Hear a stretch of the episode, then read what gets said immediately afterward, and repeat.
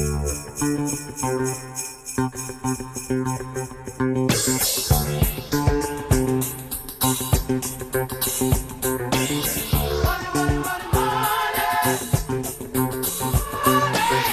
I decided to open up the store, my wife was fully supportive, but my kids were very concerned. And at what point they asked my wife, What the heck is dad doing opening up a bike shop? He doesn't know anything about bikes. When my daughter called me up one day and said, You know, my friend's dad bought one of your bikes and he thinks it's really cool.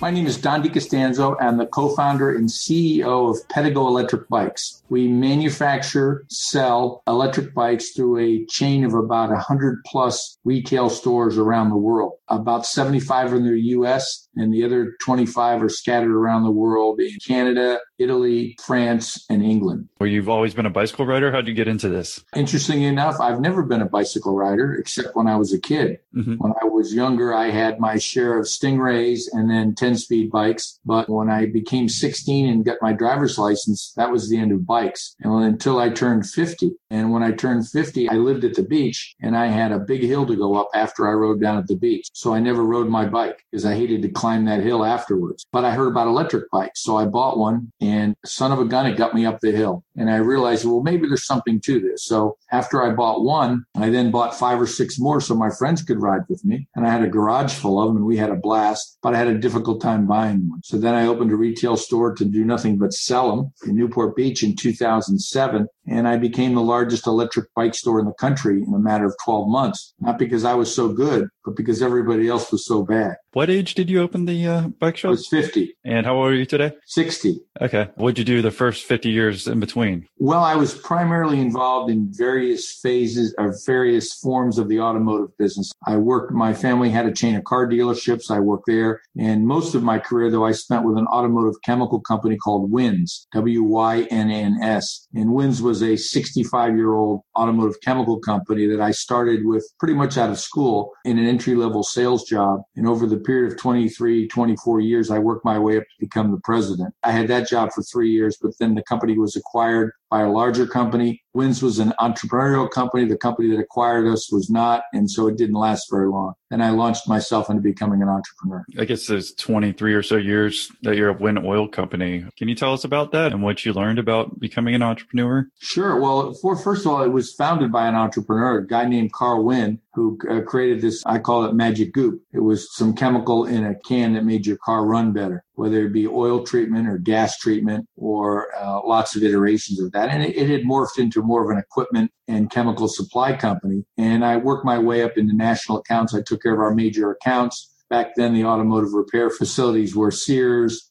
Montgomery Wards, J.C. Penney, Firestone, Goodyear. They had automotive service centers and they all had hundreds and sometimes thousands of outlets.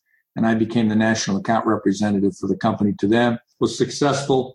They made me a division director, general manager of an air conditioning company We in, in Texas. I moved there and I came back to California and took over another division as a vice president.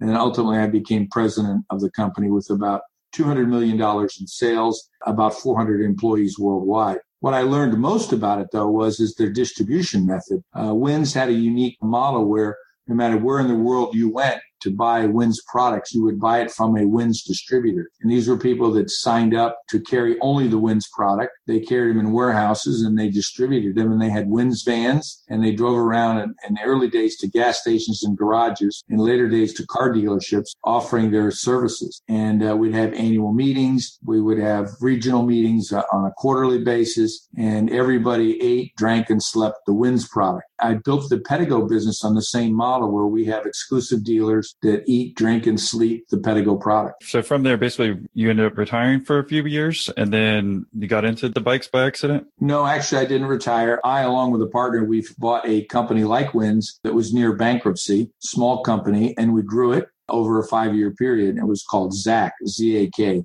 And essentially, it did the same thing that Wynn's did, provided uh, products and equipment for automotive repair. And in 2008, I sold my share of that to start Pedego. Could you tell us about buying ZAK products? Like, how did you stumble upon being able to acquire this? And can you tell us what you learned from that? Sure. Well, first of all, I took the experience that I'd had 20 years of being in the winds to figure out exactly what we should do and how we should do it. And I recognized that we needed a brand and we needed some kind of brand recognition. I was sort of so spoiled by Wynn's. No matter where I went in the world, people had heard of Wynn's. It'd been around for 60 years. People were aware of the brand and it had great brand recognition worldwide. When I acquired ZAK, just the opposite was true. Nobody ever heard of it. So in going into various automotive repair facilities, they're like, ZAK, who the heck is ZAK? So along the way, I recognized that the brand was critical to our having any degree of success. So so uh, shortly after that, I co-founded a publication called Fixed Ops Magazine, which went to all the franchise car dealerships. They were the target market, and we discovered that they didn't have a trade magazine or a conference. So we founded Fixed Ops Magazine as a publishing company with no knowledge, no experience of the publishing company, but my partner did buy publishing for dummies and that qualified us to be a publisher. So we still own that today. It's 12 years old. It's the defining publication for the automotive service business. But at the same time, it allowed ZAK to get some recognition because obviously since we own the magazine, we got a lot of free ads and free publicity and free editorial about the company and it put ZAK on the map. That's when I got another lesson in branding. And the first time I got a lesson in branding, it was at Wynn's and I didn't realize what a good lesson it is. But if you're the brand, it's a huge advantage over people who don't have brand. And then when we did ZAK, it was the same thing. And I discovered exactly how to develop a brand, what pieces I needed to do, what publicity we needed to do. And there we were still in the print age. Today we're in the digital age. But back then having print articles about us and our products and our services and guest editorials in ways that the dealers could make more money became very powerful in allowing us to get some brand recognition for the company ZAK.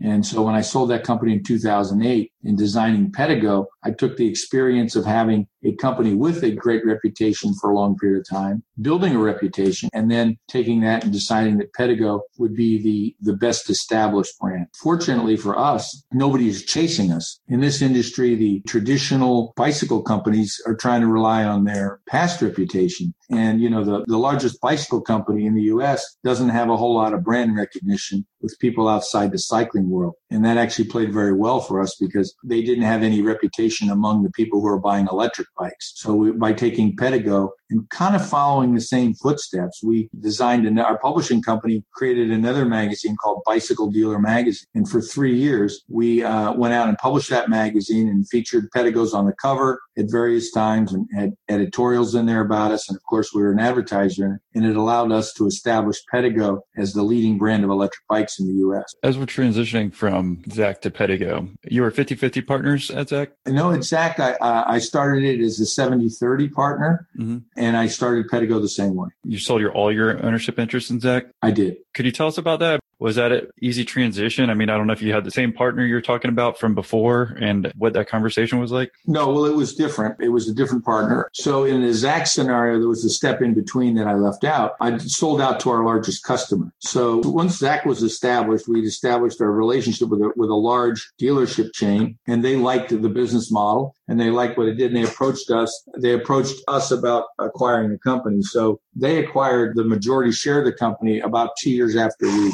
acquired it. And then I became a 16.5% partner and my other partner became an 8.5% partner. So collectively, we had 25% of the company and they had 75% company. And that was a great run because it worked out best. We, we ran our own company. We we're entrepreneurial. We had ownership stake. And at the end of the day, we didn't have to worry about any capital. They had unlimited amount of capital for us to be able to build the company from there, you ended up selling in all the your percentage and then going into Pedego? Yes. In 2008, they'd made a decision. They wanted all their companies collapsing down into uh, Dallas, Fort Worth to live in the Dallas area. And I was unwilling to do that. So we worked out a buyout where they purchased my shares and I used that money to start Pedego when you're doing this was it just kind of it was happenstance when you were going up the hill? Or i don't know if it just conveniently happened around the same time or had to go in the back of your mind while you're at the other company? Well yeah you know things kind of happen out that happen that way. So the company ZAK was based in dallas and i lived in california so i would go back there once a month for about a week and it had my office was in dallas but i commuted back and forth. But the other three weeks i worked out of my home office and or had some time on my hands and i got involved in some nonprofit nonprofit charities and did some work in that regard. And during that time, I found that the best way to get around was on one of these electric bikes. So living at the beach and being able to have an electric bike to ride around and go to lunch or to go to meetings was very worthwhile. And I, I enjoyed the bikes immensely. And at the same time, I decided there might be an opportunity. And as a hobby, I opened up a bike store in 2007 in Newport Beach, do nothing but sell electric bikes. And that's when I became the, the largest electric bike store in the country. And it was only after reading an article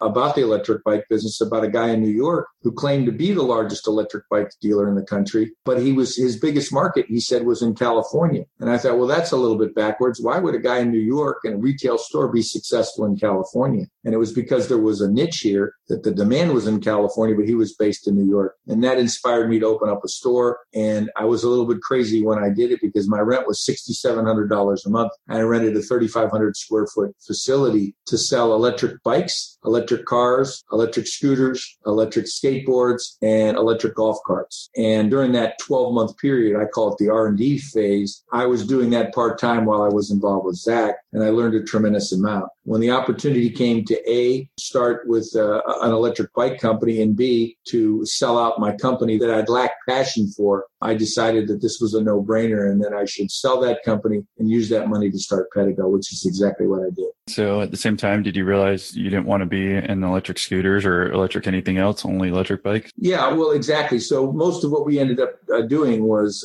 uh, the customers wanted to buy the electric bikes. They had the passion for it. I had the passion for it. I mean, I like the electric golf carts and the electric car that we were doing was a, was his, the company's since gone out of business. It was, it was before the, the advent of a lithium ion battery. So that was probably the turning point when in 2008, when I discovered that these lithium ion batteries would be the game changer in everything, in cars, in bikes, in motorcycles. It's just now becoming a vogue in even in electric golf carts. But the electric bikes were the best application for these lithium batteries because of the weight and the longevity. And the lithium changed everything. And most of the electric bike companies I was doing business with when I had a store only had lead acid batteries. And we were on the frontier of, of launching the lithium battery in the electric bike. And that was kind of a turning point for us we realized we could get long, a third of the weight, 10 times longer range, and 100 times more longevity. That made the uh, lithium ion battery be the obvious choice for electric bicycles.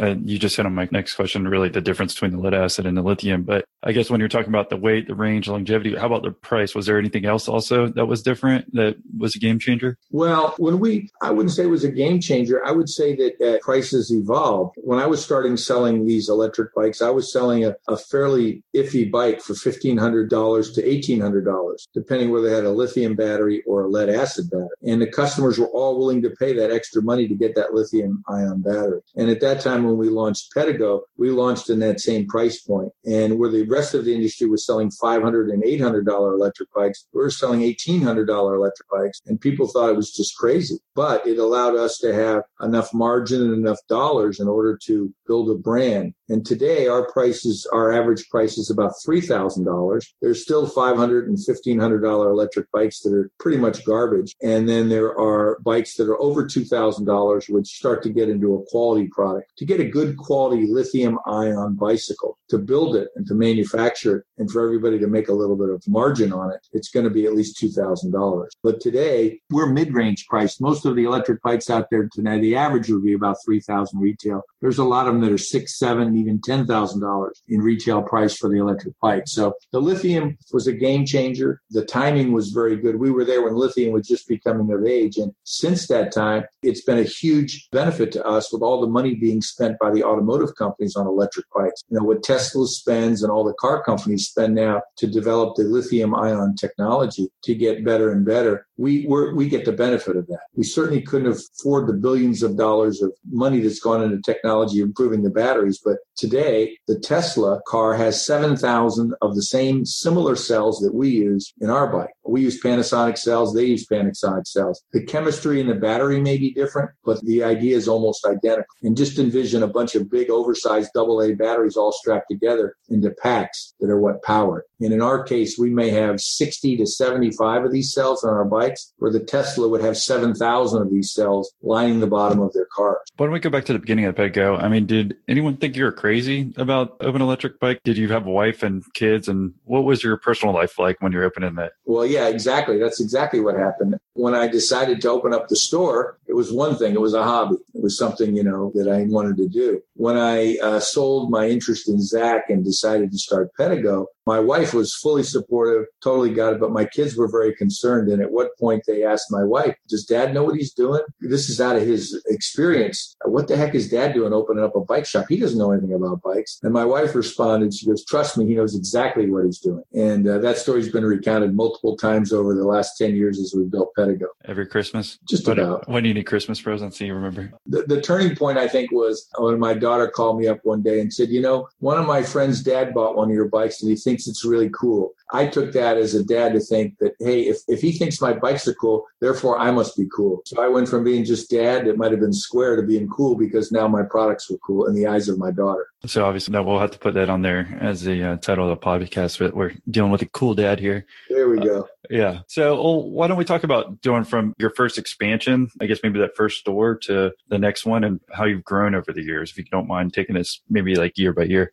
No, not at all. Well, first of all, I'd say we struggled quite a bit in the beginning. Our, our biggest challenge since we started the business was the uh, retail distribution model. And we were very frustrated and discouraged by what we were finding in the field. We, we designed some really cool looking bikes. We decided that we would target the, the baby boomer rather than the cyclist or approached bicycle shops. They not only shunned us, but they had a contemptuous attitude toward us and toward electric bikes. And they were very judgmental and very critical about the the not only the the company itself, but even more important, the whole idea of electric bikes. One of the dealers said to me one day, "Why would you take a perfectly good bicycle and ruin it by putting a motor on?" And so that created quite a challenge for us. Uh, we we we kicked and, and clawed our way into scooter shops. We basically anybody that had a credit card and a pulse that was willing to buy our bikes became dealers. At one point in 2009, we even launched a neighborhood electric dealer concept where if you liked the bikes and you were a customer and you wanted to sell them, you could open one in your garage and you could buy three bikes from us and become a dealer. Use those bikes as your demonstration models and sell the bikes to the customers. And then we would drop ship it directly to the customer, or you could come by and pick them up and deliver them to your customer. And we sold quite a few bucks, bikes that way. It got our it got our brand out there. But after we ran out of our family and friends, the thing kind of fell flat because people felt uncomfortable spending two or three thousand dollars. In our case, most people buy two of them, so spending four or five thousand dollars on a pair of electric bikes that uh, the model didn't look like it was going to be sustainable. So we continued down the road of trying to identify what the best way is to get the products to the customers. And the biggest challenge we had is nobody knew what an electric bike was. Some people thought they were scooters. Some people in the industry want to refer to them as e-bikes, which a lot of people think of when they think of an e-bike, they think of a scooter. And we certainly aren't a scooter. I mean, we're a bicycle with a little bit of assistance on it. So we struggled with the, the distribution model until 2011 when one of our customers that uh, bought a bike brought in a friend of his who also bought a few bikes and said he wanted to open up a store to do nothing but sell Pedegos.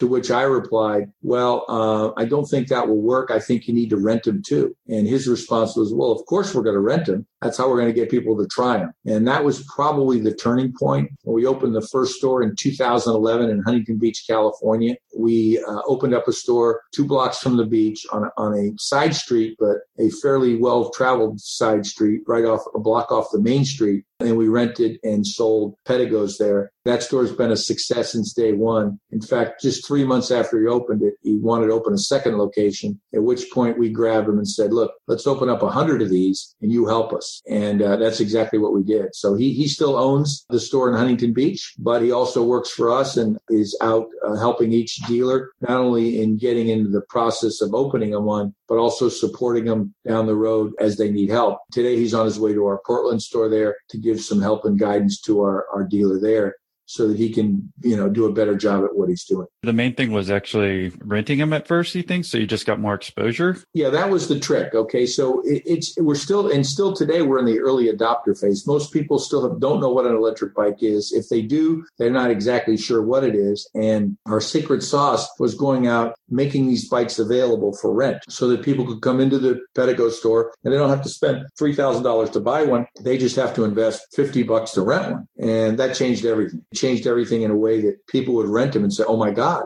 I need these in Omaha when I go back uh, when I go back home, or uh, you know, or great, I live here. This is a great way to get around here. So that was kind of the taste. It's sort of like if you go to Costco and they have these taste testers there, tasting the wheat bread with uh, lathered with some uh, good butter and jam. You go, wow, that's really good. I think I'll buy some. You go over to the occasion and you pick up a, a loaf of it. The same thing is true here. We have to get the taste out. We have to get people to experience the bikes, and once they do, they become raving fans. If people are just listening, can you describe the experience, how it's different from the regular bike, and especially when you're like talking about going up a hill? Okay, so um, I can't describe it in any way. We could spend three hours on the phone, and I could try to describe it right. to you. Until you experienced and, and, and rode one, I'll do the best I can. I can say this: it's more fun riding these bikes up a hill than it is down a hill. Everybody says that, and because there's a sense of empowerment that you've got a little bit of boost when you're pedaling to allow you to get up the hill with relative ease. So it essentially flattens all the hill. In the cycling world, unless you're a competitive cyclist where you're training, going up a hill is kind of the, the unpleasant part about the ride. In our case, just the opposite's true. Going up the hill is the most pleasant part of the ride because you feel the sense of empowerment where your legs are still moving, but you're, you're getting up the hill with a little bit of a boost. And the best way to describe it would, when you started learning how to ride a bike and your dad was behind you, pushing you along to get you going so you could get your balance. That's exactly what it feels consistently all the time when you're riding a bike when the power's in. But if you were to picture a bike, you would picture just a regular bicycle. We start out with cruiser bikes. Just think of a Schwinn beach cruiser from the 60s, and that's what our bikes look like. The power is aided by four components. It's a battery, a motor, a controller, which is a microprocessor, and then some type of device that allows you to power the bike, either a throttle, like on a motorcycle, or with a pedal assist function, which adds power as you're pedaling. Our products have both of those features on it. They have both a throttle and they have a pedal assist feature, so you can ride it either way. You said in the beginning is that were you just selling other people's and now you just make your own? Is that the difference? And can you tell us about the difference between it? Sure. When I opened up the store in 2007 in Newport Beach, I was selling everybody. I sold every brand under the sun. At that time, there weren't that many. I think there were five brands. We were the sixth to come on the front in 2008, but there were about five different brands and I sold all those brands. And sadly, they did a horrible job in understanding the customer. They did even a worse job in supporting us, me as a dealer. They couldn't provide any repair parts. They would sell anybody and their brother at a lower price than I could buy them for. It was a very frustrating experience, but the customer got. It. I mean, I could see it in the customer's eyes and in the smiles that this was a,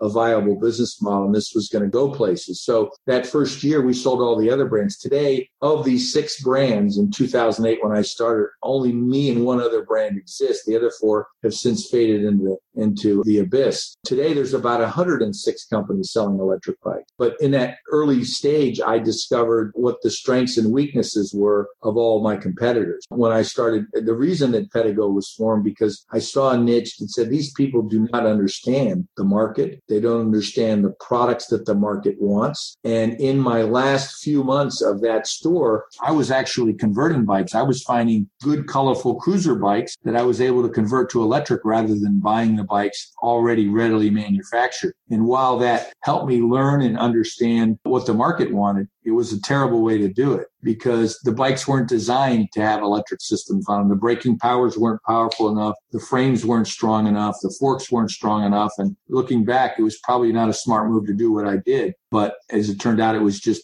a stepping stone necessary for us to learn and understand how we wanted to design the bikes. The biggest thing that I learned in having that shop was that most of the bikes had a rack that was strapped on the back with a couple of screws that would just, that would hold the battery. And the battery at that time weighed 30 pounds. They now weigh six but they were heavy. So the number one thing I wanted to design into the bike was that battery integrated onto a rack that was put on the bike when the frame was manufactured. So it was solid and rigid. So there's no add-on piece to the bike. The, the bike is, in fact, the battery is designed to be on the bike when it's built. So the battery then slides into or onto that rack and it makes for a very firm, solid bike without rattles or squeaks or, or the thing falling off. So that was really a, a huge product development lesson to learn, kind of the hard way, if you will. But from the get go, we built our bikes with that battery integrated on the back of the bike as part of a rack. Since then, we've been integrated now in the frame as well. Well, could you tell us about that experience? Because it seems like a different level of understanding to go ahead and develop your own bike as far as like finding manufacturers, et cetera, versus selling those other ones and finding out what was good in them and what wasn't. So, well, the first thing was is we didn't approach it from a bicycle standpoint. We approached it from a uh, what does the customer want standpoint. The most important thing that we knew the customers wanted, they wanted to be comfortable. They wanted a comfortable seat. They wanted comfortable hand grips. And most importantly, they wanted to sit upright. The cycling industry is really focused on, on performance and speed and getting the optimum range you can on the amount of energy you have. So therefore, they tend to want to put you in a crouched down position. And that position has you looking at the ground. Just envision sitting on a bike that's got handlebars that they call drop down handlebars. You're down there leaning down and the whole time you're riding the bike, you're sitting down there looking at the ground and you've got to crane your neck up in order to see what's in front of you or to enjoy the scenery. On the electric bike, we built it with the exact opposite thing in mind. We designed them so that the customer's sitting upright. They've got a big cushy seat to sit on. They've got nice soft padded hand grips and their legs are out in front of them. And that gives you a whole different ride experience. It's the difference between bending over all day long, you know, hunched over uh, like a hunchback or sitting in your easy chair. And our demographic, our baby boomer customers, because they haven't ridden the bikes in a long time, they obviously prefer the upright position. The reason to have the down position is, of course, to cut down wind resistancy. So it's easier to pedal the bike. Well, in our case, we don't need to worry about that because we've got a motor and a battery that are going to help overcome the wind. So that became a non-event. And that was a critical design design idea that I had when we started designing the bikes. The process, we went to a, a, car design guy who had an interest in bikes and he said he could help us. So he designs automobiles. In fact, he did, I think he built the first four or five prototypes for Tesla and he's done other electric cars as well. But he, he really understood the electric bike model. So he provided us the CAD CAM drawings based on what I said I wanted. You know, I took pictures off the internet. I took pictures from catalogs and said, this is what I want the bike to look at. And then we would sketch in the rack. That became the first part of the design. So armed with these CAD CAM drawings, uh, we went off to China, my business partner and I. I. I've been to China several times. He had never been there, but he did read a book called Poorly Built in China. He was very concerned and very apprehensive about every place we went. And we discovered very quickly of the 1,400 factories there that claimed to make electric bikes, none of them, and I repeat, none of them we felt could do an adequate job in building the product that we wanted to, mainly from a quality standpoint and from an understanding of how important the components are and delivering us a, a quality product. But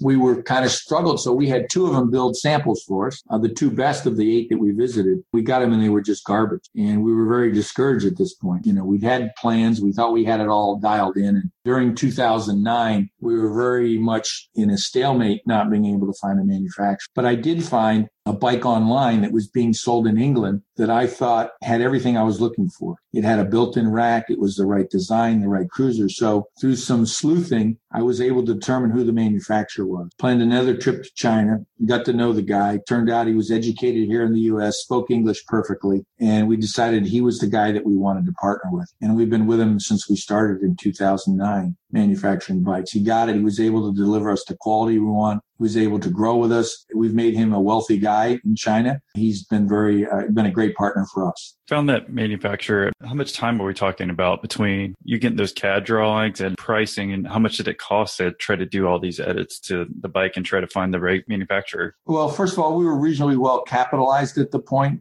at that time because I had and, and doubled down, basically taking all the money I'd made from selling ZAK and plowed it into this company. You know, the way I set up a business like is whoever puts up the money gets the dominant share. So I was the money guy and the operator. So that's why I had 70%. That's why my partner had 30 but we had plenty of dry powder. So we were able to take our time and do it right. So it took us most of 2009 before we could have a product to sell. We did sell some bikes in that time. Uh, we were able to get, you know, a handful of bikes made in late 2009. Our selling really started in 2010. So the, the time we put in into getting samples and to working out the, the, the bugs, you know, we would get a sample, a small shipment of say 40 or 50 bikes and they were far from perfect, but we had a demand of people wanted to buy them anyway. So we would sell them to them and they would go and build another 50 and we would refine it and we'd build another 50 and then we refine it. And each order takes about 90 days from the time you order it to the time you receive it, you're able to sell it. So, you know, we went through a few cycles of that. And it wasn't, we didn't get into our stride until sometime in, in mid 2010 when we figured it out and we were building a quality product and we could start going out and setting up distribution.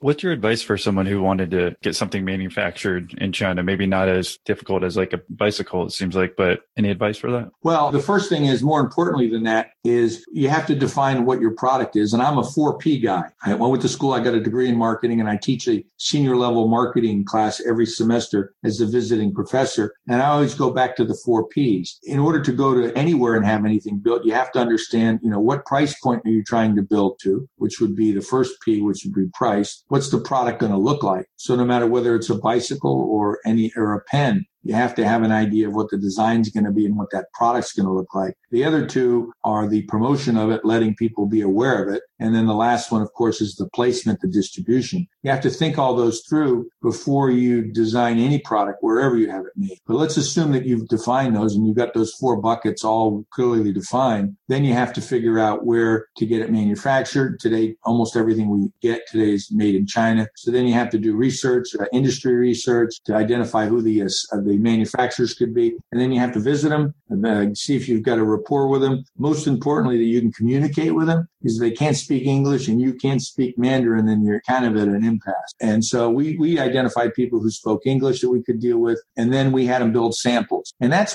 probably the most important phase of all this is to identify one, two, three, four potential suppliers and have them build you as a sample or a few samples of what their end product would be like. And once you do that, then you can then uh, identify, okay, it may not be perfect, but we can work with them. And, and that's exactly what we did. Well, what's been the hardest part of doing this whole thing? Well, you know, there's a lot of hard things there. There's challenges in all four of those P's. The, the hardest part was defining and, and, and getting this retail distribution model figured out. If we hadn't figured that out back in 2011, it would be a shadow of our former selves because the rest of the industry was trying to rely on the bicycle stores to sell it. And just to give you an overview, 10 years ago, there were about 20,000 bicycle stores in this country. Today, there's about 3,500, and those are rooftops that are selling bikes. So the industry has become very consolidated. Of those 3,500 shops, many of them will never sell electric bikes. For example, if it's a road bike shop and they're catering to road bikers, they don't want to bring in electric bikes because they're fearful that it might alienate their customers. If they're a mountain bike shop, same thing is true. In fact, there's several mountain bike companies that say we will never build electric. The biggest ones don't want to build any electric bikes because they feel that same alienate, you know, that they might uh, alienate their customer base. So when you have a base of 3,500 dealers and they're contentious on electric bikes, it makes it difficult. So our defining moment, I think, and the most difficult thing we have ended up to be the best thing we ever did. That biggest challenge turned out to be the best thing that could happen to us because now we have 108 stores open, I think, right now, and opening two or three a month. These places are independent entrepreneurs that we train we, we give them all the tools they need to be successful as a retailer and we're loyal to them and they're loyal to us. So we built our model around the Harley Davidson model because I don't know if you're aware or not. Harley, Harley Davidson has over 50% market share. You know, they compete against people you've never heard of like BMW, Yamaha, uh, Honda in the motorcycle space. And of course, we've heard of these people and those are their competitors. All combined, they do not sell as many motorcycles as, as Harley Davidson does. So what has Harley Davidson done right? Well, first of all, they have their own stores, right? Everybody knows what a Harley Davidson dealership looks like. And you go in there and they offer the bikes, they offer accessories, they offer service, they offer rides, uh, Hog, the, the, their owners group, Harley owners group is called Hog. So they do all these things and they, and, and they also rent the Harleys. You go to a lot of places around the world and rent a Harley to tour around wherever you're going to go. So we took a, a page out of their playbook and followed it almost to a T, except of course we're in the bicycle market. What's interesting about it is today, Pedego outsells all the big bike companies combined. So while we don't have over 50% market share because there's 106 players out there, we're rapidly gaining market share in a growing market, whether it be Trek or Specialized or Cannondale or Giant Those four companies combined don't sell as many electric bikes as Pedego does. And why? Well, they're trying to go through their traditional distribution. You know, they've got they've got legacy situation with bike shops who are contemptuous against electric bikes. So they can't radically change that. So they're having a difficult time competing. And on top of that, they're building the wrong product for the market. They're building bicycles. They're taking the regular bicycles and they're strapping motors to them. For example, they're putting a motor and they're using the two screws that are designed to hold a water bottle and they're strapping a motor, uh, uh I'm sorry, a battery to it. And uh, they don't have any appeal. The only people that might be buying them are cyclists. And guess who doesn't buy an electric bike? A cyclist. So our approach has been because of this challenge, it's allowed us to build a moat around our business that keeps the competition out. So as I said earlier, when I started, there were six companies making electric bikes. Now there's 106, probably more. They're having the same challenge as we did. They don't have any defined distribution that's proven that works. The bike shops continue to fail selling electric bikes. Even if the owner thinks it's a good idea and he sees it that we need to carry these, they end up in the back of the store. They end up not being charged. They don't allow people to test ride and God forbid let anybody rent one. Uh, how can we do that? Then it would be a used bike. So they're running into all the challenges that we did that we figured out back in 2011 were a challenge and we solved them.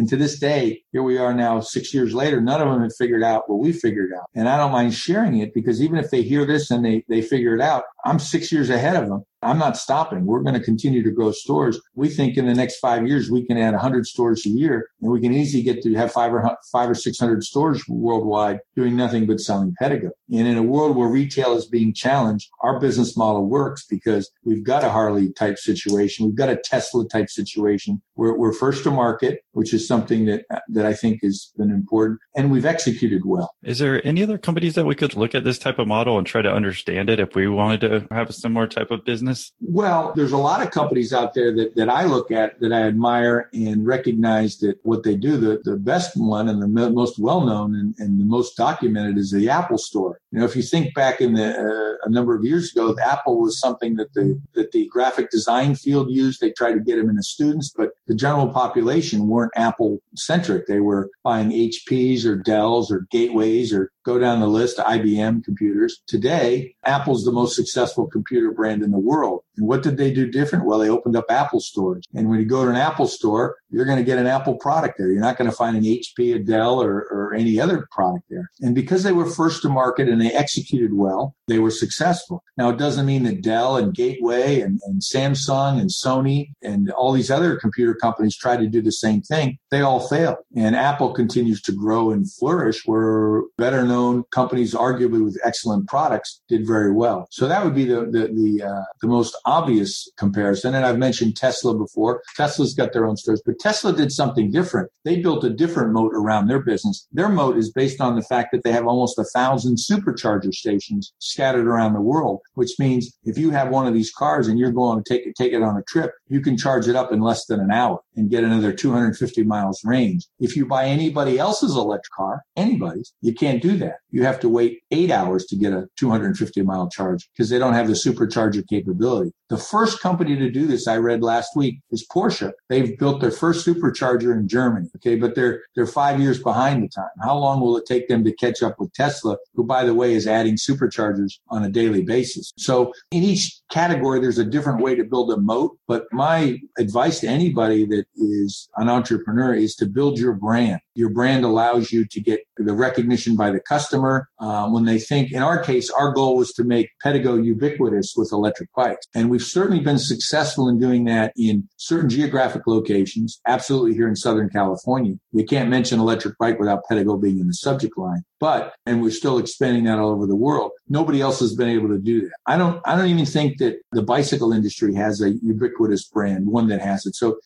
find a market where there isn't one and create one. We appreciate you coming on and share your story. Do you have any like last words of wisdom or wish you'd had known when you were younger? And especially like those young entrepreneurs who are starting to build their own business and what would be your advice to them? Well, it's, it's very simple. The success that we've had at Pedego has been driven by passion. And I don't believe you can be successful in business today without having a an undying passion for what it is you're doing. So in my case, I love these electric bikes. I love the fact that I put smiles on people's faces, that we're able to put people in business and be successful and find some, some satisfaction in, uh, in owning a Pedego store. We're also able to share the happiness and joy that we get by people buying our products because everybody who gets one and goes out riding again, they always have a big smile on their face when they talk about it. And that's evidenced by all the reviews we get on the internet and the Pedego e-bike owners group Facebook page. Every day people are posting pictures about where they rode their bike, how much fun they have and how it's changed their lives. So to, you got to make a difference. You've got to be passionate about it. So if you didn't like bikes and you said, well, you know, I would say, well, what's your hobby? What are you passionate about? And you might say, well, I love yoga. Well, I would say then I would go study Lululemon and I would go look at the yoga business and decide where could you fit in in the yoga business. There's a business opportunity in about any product you can think of and go down the list of other ones. If you're a techie and you're, you're into, uh, into building websites, you like the idea, then, then become a website developer. So anything you want to do, you've got to be passionate about it because today, it competitive it is, there's a lot of smart people in the world and there's a lot of information that's available on the internet. You can find out just about anything about anybody. You need to find something you're passionate about so you'll be good at. So your work and your off time are blended into one. So in essence, you're working every waking hour you're there because you're constantly thinking about it. And that's not anything I discovered till I got in the electric bike business. I certainly enjoyed the time I had when I was in the automotive chemical business and I liked it. I sure didn't love it. I love this business. And to me, I haven't worked a day since I started Pedego. Uh, sure, it's been hard. Sure, there's difficult times, but you have that in your personal life. It's been one big social experience for me. We appreciate you coming on and sharing your story. If someone wanted to say thank you, what's the best way for them to do that? Well, to send an email to me at don at pedego.com. And Pedego is spelled P-E-D, like pedal, P-E-D-E. The E means energy or uh, electricity, your own energy or energy from the bike, and then you go. So it's pedego at .com. So don at pedego.com. Thank you again for coming on and sharing your story. My pleasure. Thank you.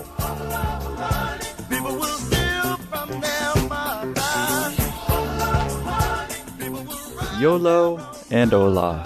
Thank you for tuning in to this episode. If you enjoyed it and want to show us a little support, then we would love for you to leave us a five star review. It helps other potential listeners enjoy this fabulous show just like you. And it'll take less than 69 seconds to do it.